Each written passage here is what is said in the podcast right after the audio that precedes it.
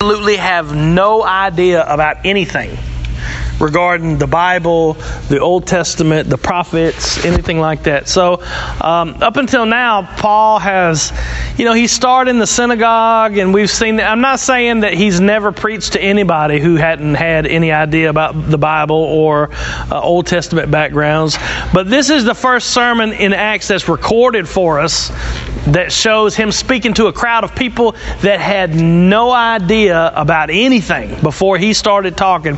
And you're going to see him do it a little differently.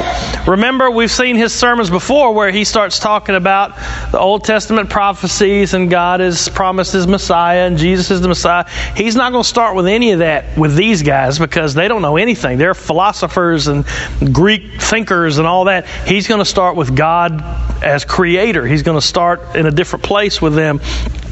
so, what I want you to see is that we're, we're going to be able to learn a lot about who God is because that's what He's going to focus on. He's going to focus on who God is, and then He's going to bring in the fact that God's going to judge the world by Jesus Christ, whom He whom He raised from the dead.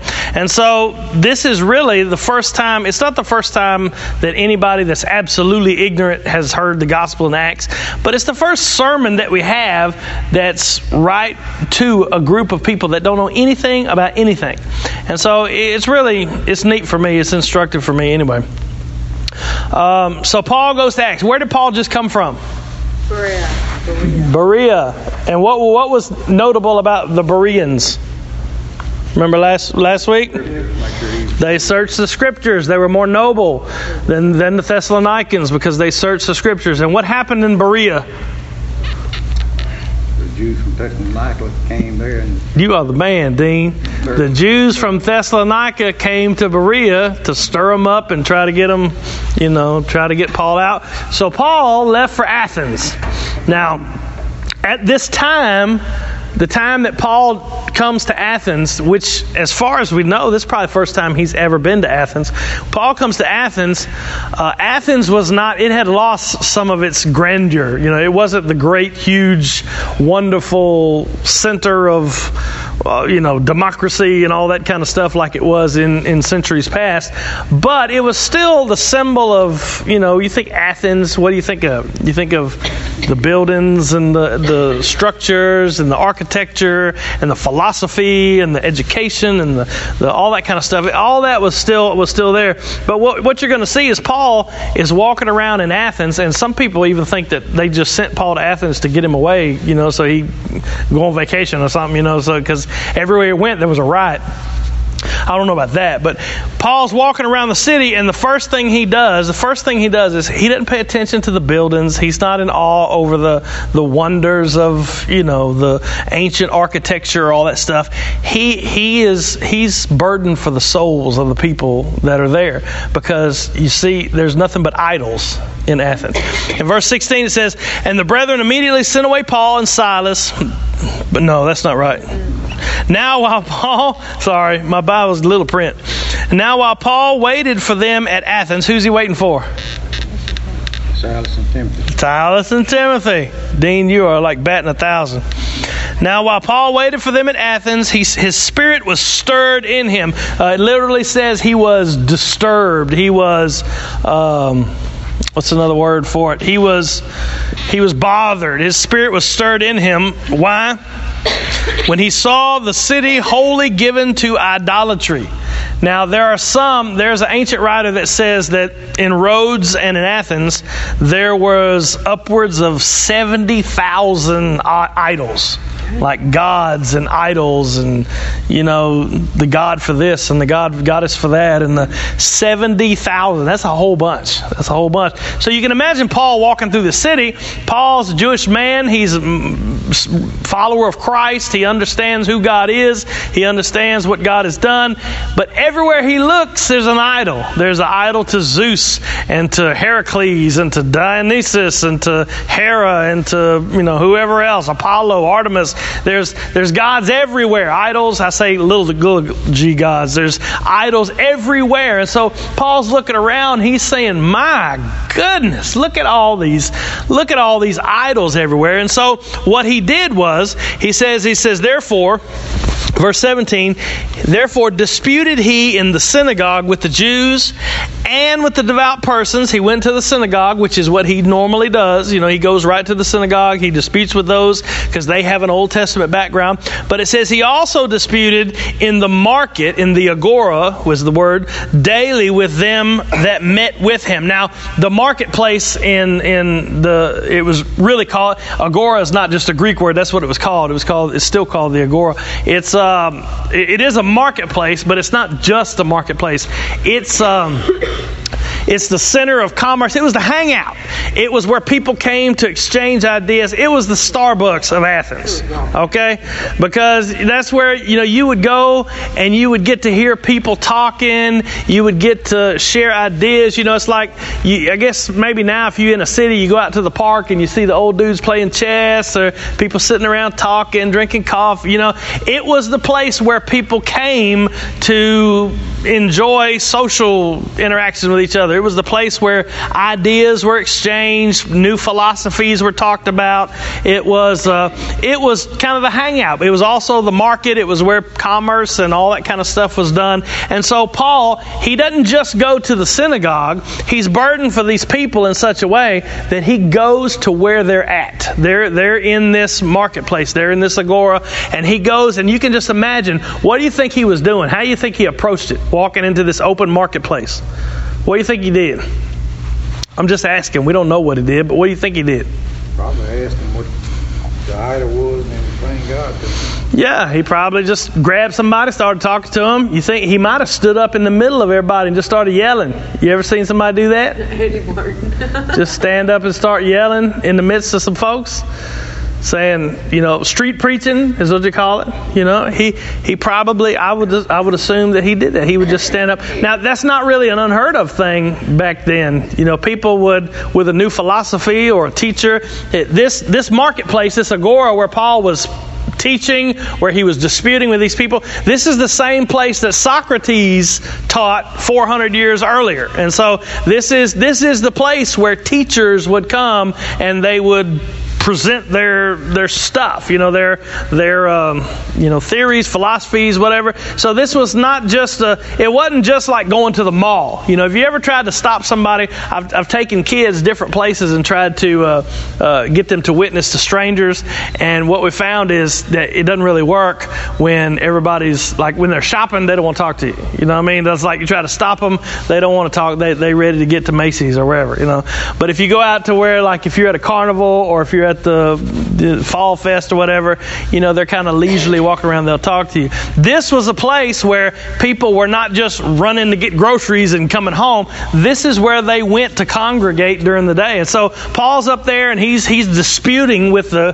the Jews in the synagogue. He's also disputing. This is the word dispute here is where we get the word dialogue. So he is, you know, it's not like he's just preaching a sermon. He's like interacting with them. You know, he's actually telling them what he thinks, and they might object to this, and he explained it a little further, and he's actually having interactions with these people. And what's going to happen is uh, the, these uh, philosophers that were around, they're going to listen to his teaching, and they're going to say, "Hey, this is new and it's novel. We need to take him to the experts," and they're going to take him to what's called the Areopagus, and we'll, we'll get to that in a minute. So it says uh, they he was daily. He was in the marketplace daily with them that met with him. He was day, day after day after day. Paul spent his time every day going to the synagogue and dialoguing with them. He spent his going to the market and dialoguing with them over and over and over again. Uh, it, it, to me, have any of y'all ever been to Greece? Or anywhere like that, somewhere like that. I had never been either, but I mean, you can imagine walking up on. Uh, I looked at some some some maps and some descriptions. I'd never been there, but uh, some people say that you can see the Parthenon from where this was. And the Parthenon, you know, seen the, you ever been to the Parthenon in Nashville? It's the same. Yeah, not yeah. You can't see that one from Greece, but the the part you can see the Parthenon from there, and the Parthenon is just dedicated to all all these different gods, right? And so uh, he was right in the shadow of that, and rather than being in awe of all all this culture and architecture, whatever, he was burdened for their souls. He was looking around, and instead of being, you know, wondering over how ancient people had the fore, the knowledge and forethought to build these wonderful buildings, he was looking at them going, I mean, this is just a, this is this is uh, idolatry. This is evil, wicked, you know. And so he was he was more concerned with their souls than he was uh, taking in the taking in the sight. More overwhelmed with their wickedness. Yeah, and they probably wouldn't have seen it as wicked. You know, I mean, think about it. if you took a trip to Greece, uh, vacation or whatever, would our minds be trained that way to say, you know, to be honest, I'd be looking around going, dang, can you imagine 500 years, 1,000 years ago, somebody built these? 1,000 years ago. It'd probably be two or 3,000 years ago, but. You know, you'd be on vacation, you'd be looking at the architecture, you'd be seeing the sights, hitting the tourist deals, rather than seeing them for what they are. They're idolatrous. They're temples. They're temples to gods that don't exist. They're they're shrines and all these. I had a, a friend of mine visited the Vatican. I don't know if you've ever been. The Vatican is where the Pope, you know, the funny hat guy lives, and the he went to Vatican and he described. Never been there, but he described it to me, and it was. I mean, it's just gold and huge marble, and I mean, just like a palace. I mean, you just couldn't imagine. And I was just listening, and then he said to me, It was the most disgusting thing I've ever seen in my life. And then went on to describe how it represented, you know, money and false church and you know just all these things. And this is kind of where paul's mind was. He was looking at these things going man these guys are so lost. They're they're worshiping they're worshiping these marble statues. They're worshiping these things that don't even exist, that don't even matter. I mean, can you imagine? They're sacrificing to a, a statue of Athena or or whatever. They're, they're they're they're they're giving their worship and their adoration to things that don't think and don't breathe and don't speak and can't react and do all these things. And so he was burdened for them. Uh, the reality is that today we have the whole world does the same thing. I mean, the same thing. We may not be bowing down to a statue of Athena or Zeus or Heracles or anything like that, but I mean, we're worshiping worshiping our, our free time or worshiping our possessions or worshiping our family or worshiping our worshiping things that uh, aren't worthy of our worship. There's nothing wrong with having possessions, nothing wrong with free time. It's a good thing for us to enjoy. It's not sinful, nothing wrong with family, nothing wrong with job, nothing wrong with anything, but when it becomes an idol, it becomes it becomes wicked. And so Paul is is his his first thought is I have to I have to be a light for these people. You know, there's no this is probably he's probably first Christian to ever step foot in the city that we know of. I mean, and so he goes to witnessing, witnessing in the synagogue, witnessing in the marketplace. Now, he runs into two different kind of people that are just mentioned. He said, Then certain philosophers of the Epicureans and the Stoics uh, encountered him, and some said, What will this babbler say? Or what is this babbler saying? Others, some, he said that he seemeth to be a setter forth of strange gods, because he preached unto them Jesus and the resurrection. Now, do you want me to go into a thing and tell you who the Epicureans or Stoics are, or do you want me to just skip it and say he ran into some philosophers? the short version. All right. Epicureans believed that they didn't believe in the god myths like the statue of Zeus and all that, but they believed there were gods and the gods were in atoms. They, they, not talking about the same thing that we call atoms, but all matter is made up of atoms, and so uh, the gods live between the atoms, and they were absolutely unconcerned with mankind. It was kind of like deism. If you ever heard of a deist, they believe there is a God, but he could care less about what's going on down here. You know, he's busy with his own stuff, and we're just all left on our own. The Epicureans were, they believed that God, the gods, they believed in lots of gods, but the gods were unconcerned with stuff that goes on here. So ain't no sense in worshiping them, ain't no sense in bowing down no statues, nothing like that. It's all just that they could care less. The good, the greatest good for an Epicurean is for you to live uh, free of pain, to live for pleasure, to live the best you can, try to be free of pain or disturbance, live a peaceful life, have fun. I mean, that's basically Epicurean philosophy. Uh, Stoics, on the other hand, they believe that in a they believe in a god but their god is kind of like the principle of reality that goes through everything. It's kind of like the force in star wars. He's just kind of in and through everything. You know that's god. They called him the logos. And so it, it was just it permeates everything. God is just everywhere. You know god is is in all things and he's everywhere. And uh, the best way to live for a stoic was was to be self-sufficient and live virtuously to live virtuously meant you live in accordance with the logos, the, the nature of all things. Does that make sense? Yeah. You live kind of, you live in accordance with the, the, um, like nature. They worship almost like nature. Well, they didn't worship nature, but they worshiped God was in everything. Yeah, that's like, like pantheism. You know what pantheism is? Like they believe that everything's God. Everything is God. The tree is God, and I'm God, and you're God, and the chair's God. And it sounds kind of dumb to us, you know. But there's still people that believe that. You know, Hindus believe that that God is all you know permeating. They got lots of different gods and all those kind of things. Not the Hindus, the Buddhists. Anyway, anyway, it doesn't matter. That one of them believes that God is just in everything, and everything is God. The, the the Mother Earth is God, right? It's just one big. It's like Avatar. You know, that's what that's what it is. Y'all seen Avatar?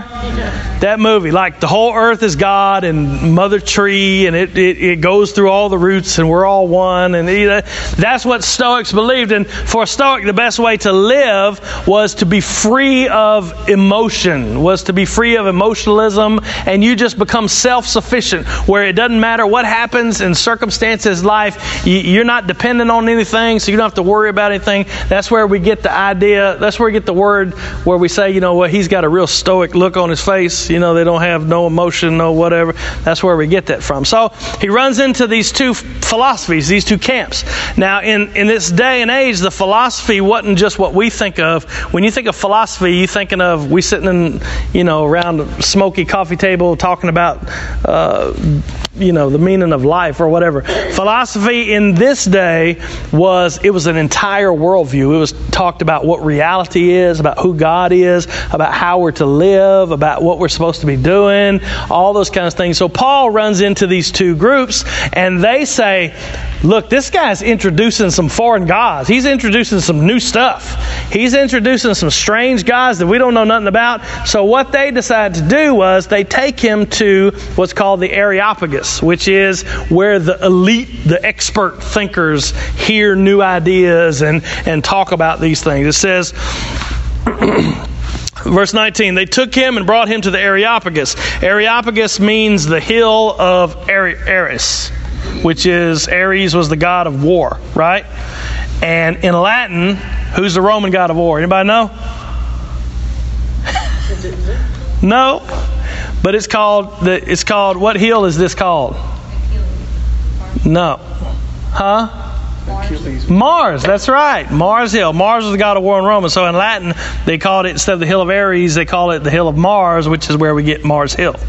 So it says, uh, he is at the Areopagus, and he uh, took him, brought him to Areopagus, saying, May we know what this new doctrine whereof thou speakest. You need to tell us what this new thing is you're teaching. For thou bringest certain strange things to our ears. We would know, therefore, uh, what these things mean. Uh, for the Athenians and strangers which were there spent their time in nothing else. This is what they did at the Areopagus. They sat around talking about new ideas. These were the experts. These were the uh, the philosophers. These were the elite guys sitting around in their togas. You know, I don't know if they wore togas, but you know, they were sitting around listening to new ideas and all that kind of stuff. But either to tell or to hear something new. That's what when you had something new going on, you had a new god you wanted to add to the the pantheon of gods that were already in Athens. You came to these guys. Now, Paul is on trial here but it's not a legal trial. They're not going to stone him. They're not going to kill him. What it is, is they're just listening to see if his ideas are any good. They're listening to see if his philosophy is worth teaching in Athens. They're listening to, you know, just to kind of judge him. They're not, you know, they're not, this is not, has nothing to do with, they have no legal authority to do anything to him or anything like that. At this time, this used to be, the Areopagus was the center of government, commerce, politics, all that, when Athens was a city state, but now Rome was in charge. And so they really didn't have any authority other than just to say, this guy is teaching something good or this guy is teaching something bad. So they basically brought Paul to them to see, to let them judge whether what he was saying was even worthy uh, of something to be taught. Kind of a pattern with Paul, right? He goes to, he goes to a new city, he goes to the synagogue, they take him away and they take him before the men of the city. Yeah, they sure do. They, that's exactly what happens. And most of the time it ends badly for Paul. But it always ends with a church being started. so if you look back, just to a side note, if you look back to the places that he went, uh, he went to Thessalonica. He went to uh, Corinth. He went to Berea, and in every one of those cities, he went to uh, Lystra and to uh, and to uh, all these other cities that we've seen him go to so far. Almost every single one, he was either whipped, beaten, imprisoned, or a riot broke out. Almost every single city, but in every single city, when he left, there was a church established. And so, I mean, we can take that to we can take that as an example example of what it means to follow Christ. You know, to, for me, to be honest with you, the first time I go into a new city and I start preaching and I get 39 lashes, I'm done. I'm going home. You know, I'm out. You know, I, I'm sorry. But Paul was stoned, left for dead, you know, and then got up the next day, walked 60 miles to the next city and started preaching and started to write. He understood that he was called way back when Paul was uh, converted. It said, to, it said when, when God told Ananias to go. Remember, Paul's blind. He was in three days in the house. He told Ananias to go find him. He said, Because I'm going to show him how he will suffer for my name. And that's exactly what Paul did. He, city to city to city, everywhere he went prison, stone, beaten, put on trial. And it's going to continue all the way until he dies. He didn't die in the book of Acts, but eventually he died in Rome. And, uh, and it's going to continue. His whole life is going to persecution, beatings, uh, riots, trials. His, his whole life is going to be that way. And the only thing that we see come of it is people are converted under his preaching and churches are planted under his preaching. And, and that's all he lives for. And so he sees himself, I, I can see at the end, he says, You know, I've run a good race, I've kept the faith. He, the only success that he has is the fact that he saw people converted by his life and preaching, and he saw churches planted by his life and his preaching. It was God working through his life and his preaching. But other than that, you know, he, he was he he had it rough. You know, he said we're beaten and cast down but not destroyed, and you know he, he had it he had it really really bad. But he wouldn't have it any other way. That's a good point. Good point. Um, so he's going to preach this sermon in this sermon, we may not get to it all because it's already 10 o'clock, but he's going to address them. Let me say, he says they took him to the area. I already read all that. He, uh, he's going to address them, and this sermon he's going to preach is different from all the sermons that he's preached before because these folks are completely ignorant of any, they don't know any Jewish teaching, they don't know anything about Old Testament. From their point of view, there was the creator God, Kronos, who had Zeus and Hera and all, all these other things. That's, that was the gods. That's what, you know, their idea of God gods was a bunch of them. And each god had its own little area. It says, uh, Then Paul stood in the midst of Mars Hill, the Areopagus, that's where we get Mars Hill, because it was the hill of Mars, hill of Ares, and said, Ye men of Athens, I perceive that in all things you are too superstitious. That sounds like an insult. But it really wasn't. What he was saying was, it's not an insult or a compliment. He's just saying, you guys are very religious. You're very spiritual. And he's going to say, I know that because I look around, you got a million idols everywhere. He says, For as I passed by and beheld your devotions, that de- word devotion is objects of worship. He's not talking about their prayers or their whatever. He's talking about all the idols that he sees everywhere. He says, I see that you're very superstitious, you're very religious, you're very devout, would be a good way to put it. He said, Because when I walk by, I see all these objects of worship that you got, all these things that are everywhere, these statues, these shrines, these temples, these, I mean, they're everywhere. If you had a market, if you had a market and a little store, you had a shrine or an idol or something in that store because that's who you prayed to to give you good business, to give you prosperity. So you couldn't go anywhere anywhere without seeing an idol or a shrine or a temple or, or something like that to one of these gods, one of these uh, bunches of Greek gods. He says, as I, for as I passed by and beheld your devotions, I found an altar with this inscription To the unknown God, whom therefore you ignorantly worshiped, him I declare unto you. There was an unknown God. They were so worried about not offending any of the gods that they had an idol for an unknown God. Now, um, in those days, you had to make sure you prayed to the right God. Now, all, all, this is false. We know there's only one God, but in, in Greek thought, you had to make sure you were offering sacrifice and prayers to the right God. For instance, if you were if you were going on a ship journey somewhere, what God would you have to make sacrifice to? The traveling God. Poseidon. Poseidon. Yeah, there you go.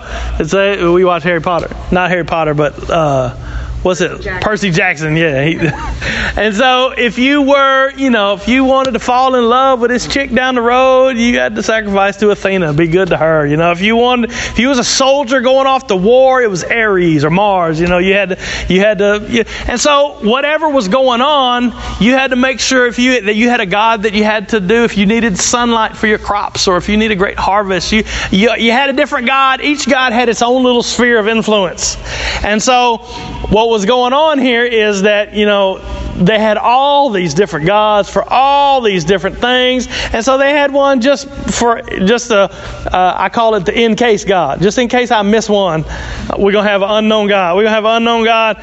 And then if the God gets mad, the point of all this was they were scared that the gods would get mad and mess them up. You know, they were scared to go out and be a farmer and not sacrifice to this particular God because if they did and that God was angry, then he would not let them get any production out of their farm or you know whatever. So in order to keep them from getting mad, and in case, just in case I miss one, we're gonna have this one. As, we don't even know who he is. He's just a God that we don't know. In that way, if uh, if if a God shows up and he's mad, then uh, we can say, "Hey, you're the unknown God. You know, you're the one we we sacrificed you. We just didn't know who you were." Well, Paul comes. He says, "This one that you don't know, I'm going to tell you who he is." Now we got to be real careful here. Paul was not telling them, "Hey, I'm going to add a new God to your." Pantheon. I'm going to add a new God to all the gods that you worship. I'm going to let you know who this God is that uh, that uh, you need to add to all the other gods. His sermon he's going to preach is about the one true God. There's no other God. He says this God created everything. He created all people. He's in charge of everything. He's going to say all that in his sermon. But what he's showing them is he's going to teach them about the God that they know they don't know. Does that make sense? Uh-huh. He's going to teach. They know that they don't know this God. They got an idol for him. They sacrifice to him. They worship to him. You know, of course, they're doing it in error because they don't know him. But they know that they're ignorant of this God. And so Paul is saying, I'm going to tell you about the God that you know that you don't know. He's basically, it's kind of like a word play. He's saying, there really is only one God, and you don't know him, so I'm going to tell you about it.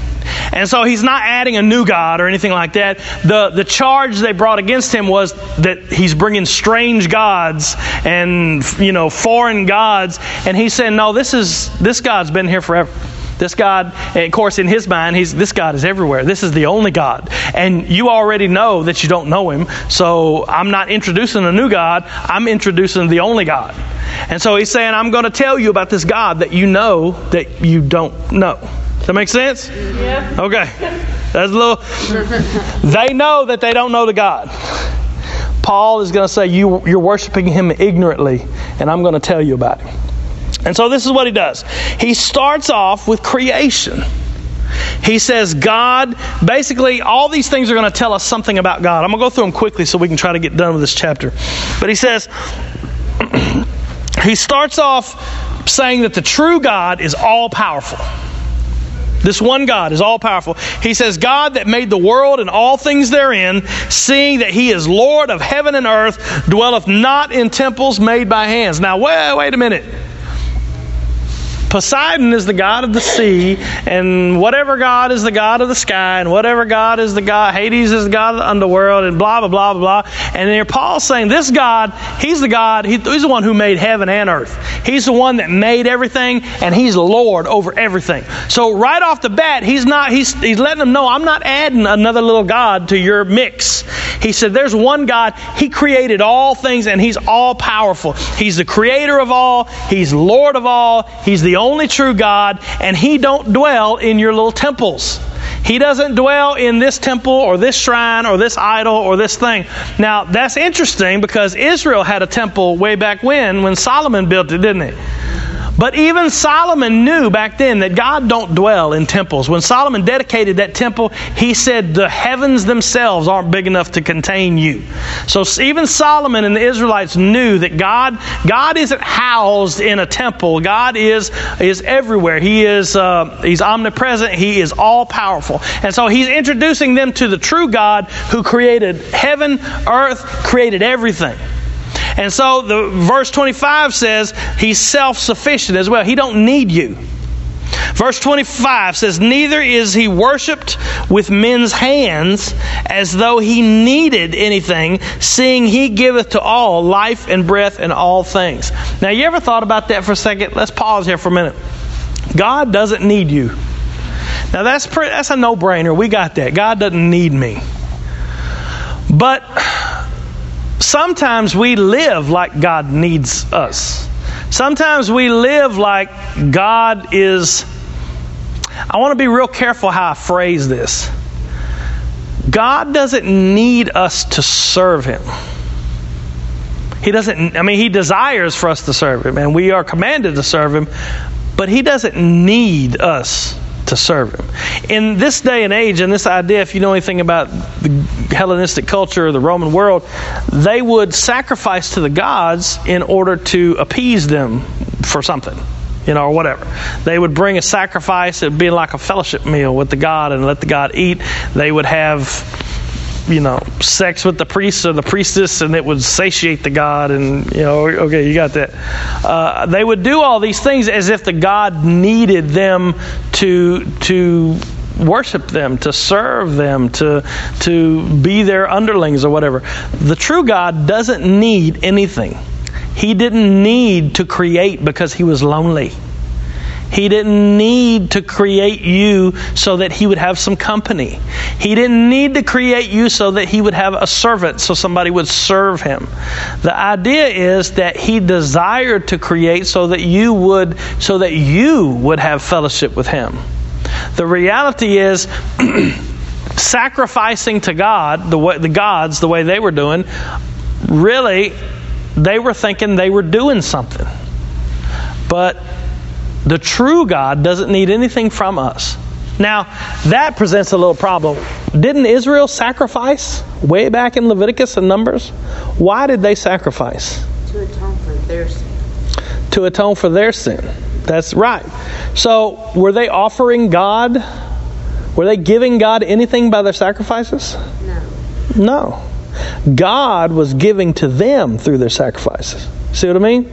God was allowing their sin to be covered by the bulls and the goats and the ram until Jesus Christ came with the perfect sacrifice. You ever read Psalm 50 where it says, My God owns the cattle on a thousand hills or whatever? We use that verse, but really that whole passage talks about God saying, I don't need your bull. It's my bull anyway. You bringing your bull and your cattle to me like you're doing something for me. That's something I've done for you. I've allowed you to sacrifice in order to have your sins covered until my son comes and wipes them all away. He said, so Paul is saying here, God doesn't need, God is not in need of your service. He's not in, in need of your worship. He's not in need of anything. He is self-sufficient. He was not lonely in eternity past before he created. He, there, he was always Father, Son, and Holy Spirit. He existed in a love relationship. Father loved the Son, Son loved the Father. Spirit loved the Father and the Son. He existed eternally. He did, he wasn't lonely. He didn't need you. He doesn't need you now but he desires he desires a relationship with you. That is a tough pill to swallow for some people. It's a tough pill to understand that everything we have is a gift. I mean, that's what Paul says, isn't it? It says in verse 25, he says, Neither is he worshiped with men's hands as though he needed anything. He doesn't need anything. He says, Seeing that he giveth to all life and breath and all things. So when you bring your worship, when you bring your service, when you bring, you're just doing what is yeah, that's that's just what you're supposed to be doing. You don't get extra points for doing any of that. God has given you life. We got that. That's no problem. But what he says is God has also given you breath. That means every time, I don't know how many times you've inhaled and exhaled since you've been in this room, but every time you've inhaled and exhaled, God has allowed you to take that breath. God is maintaining the heartbeat that's going on in your chest. You understand? He is, if, if he were to withdraw his hand, uh, I think it's uh, Colossians chapter 1, it says, He upholds all things by His mighty power. He is, He's not just a God like these Greeks are used to, uh, the Epicureans and Stoics are used to worshiping. Their God is just kind of hands off. You know, it's like he, he, they, they made all this stuff and then they're just out of the way and everything goes on. That's not the true God. He is intimately involved with everything that goes on, even down to your heartbeat, even down to the blood that's pumping through your system, even down to the electrical impulses that are going from your brain to whatever, you know, your fingers or, or whatever. He is intimately involved in upholding all things by the by the might of his power. And so every breath that you've taken, he gives you life, he gives you breath, and it says he gives you all things. Everything that you've taken has been a gift from God. Every breath that you've taken this morning since you woke up and got out of bed has been a gift from God. Every time your heart beat, it has been an active gift from God. It's not I'm not just saying like God says, "Well, I'm going to let it keep on beating today." I'm talking about God is moving so that your heart continues to beat. God is actively involved in everything that goes on. And so sometimes, this is kind of off subject, but sometimes it tickles me a little bit when people uh, there was a girl that i talked to at the hospital not long ago and she was you know she was mad at god which is a normal human response. I'm not there's nothing wrong with that. I'd never chastise somebody when they're going through hardship or something for asking those kind of questions. Job did and so uh, you know that that's just we're fallen that's what we do. So i didn't go into it with her but i was thinking in my mind man, you're playing a dangerous game being mad at the God that's allowing you to breathe. That's that's giving you every breath that you every breath that you draw in to curse God is a gift that He's given you. You know, it, it's a, it's a dangerous game to be playing to say, well, you know what, I'm just going to live for myself. I'm going to do what I want to do. When reality is God is the one who's giving you that life that you're choosing to separate from Him. God is the one that's giving you that heartbeat that you're choosing to use for something else other than His glory. And so that's a dangerous thing. Paul here says, look, this God here, He created everything. It wasn't like Poseidon did the sea and this guy did the sea. This God created everything and He's Lord over everything. And it says, and He doesn't need you to worship Him. He doesn't need you to serve Him in any way. In fact, He's the one that's given you life. He's given you breath. And then He says verse 26, um, we'll probably have to end here. It's getting close to time. It says, uh, verse 26 says, And hath made of one blood all nations of men for to dwell on the face of the earth, and hath determined, listen, this is important. He hath determined the times before appointed and the bounds of their habitation. So if you were an Athenian, you, uh, you know, Athenian named after Athena, the goddess, and then you have other cities had their own little gods that were the patron gods of that city. Uh, Paul saying, you don't have your own little God. He says God is God of all, God created all men. He created the Athenians, He created the Colossians, He created, you know, all people everywhere. God created all mankind, all nations from one blood. There's only one race. There's not bunches of races, only one race, the human race. God created them all from one blood, and it says He determined, look what it says, He determined the times in which they would live, and He determined the place in which they would live. Now, that's kind of shocking shocking, isn't it?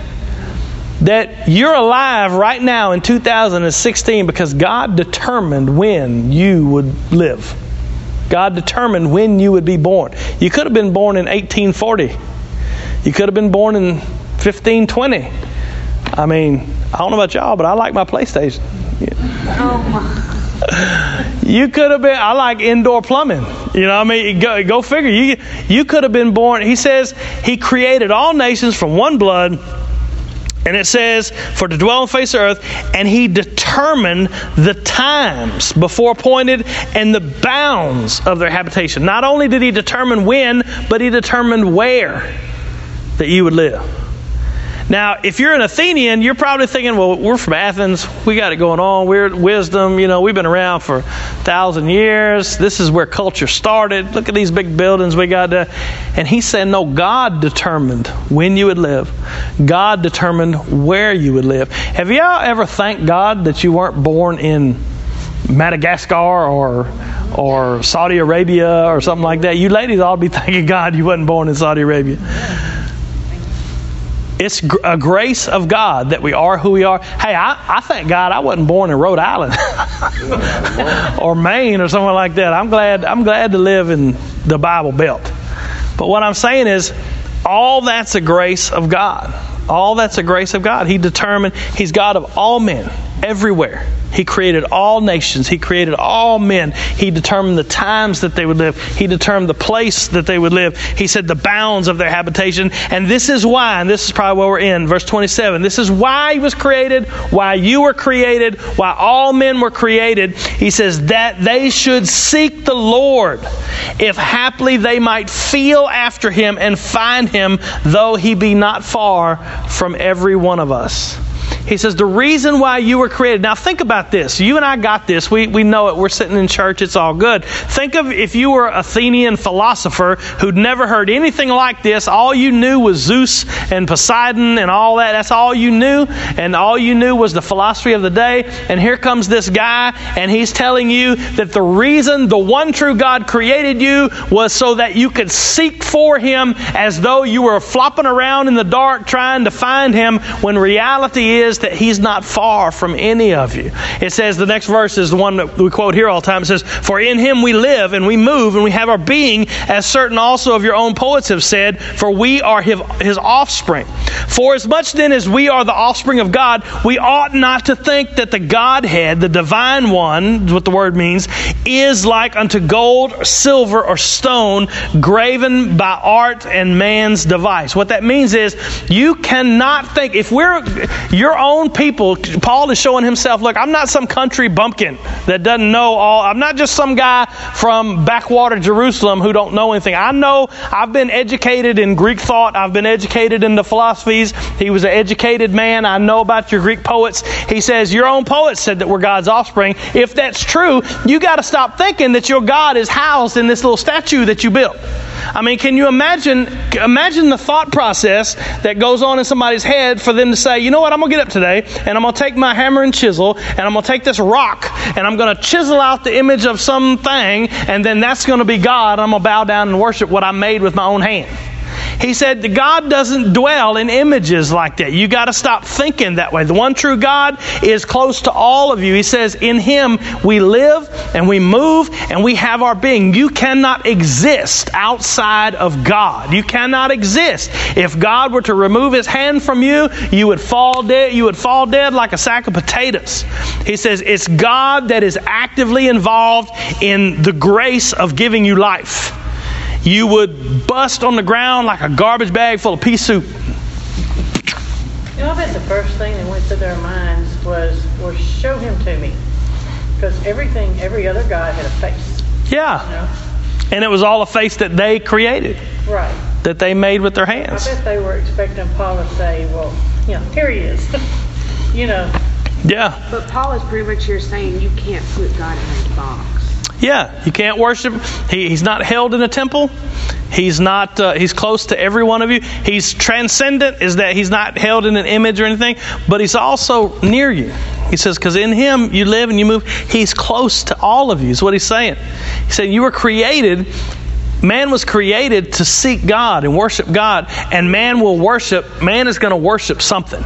All men, even the man who says, I'm a rabid atheist, he's worshiping something. You're created to worship, you will worship something. Do you witness to people like street witnessing when you take the kids and stuff?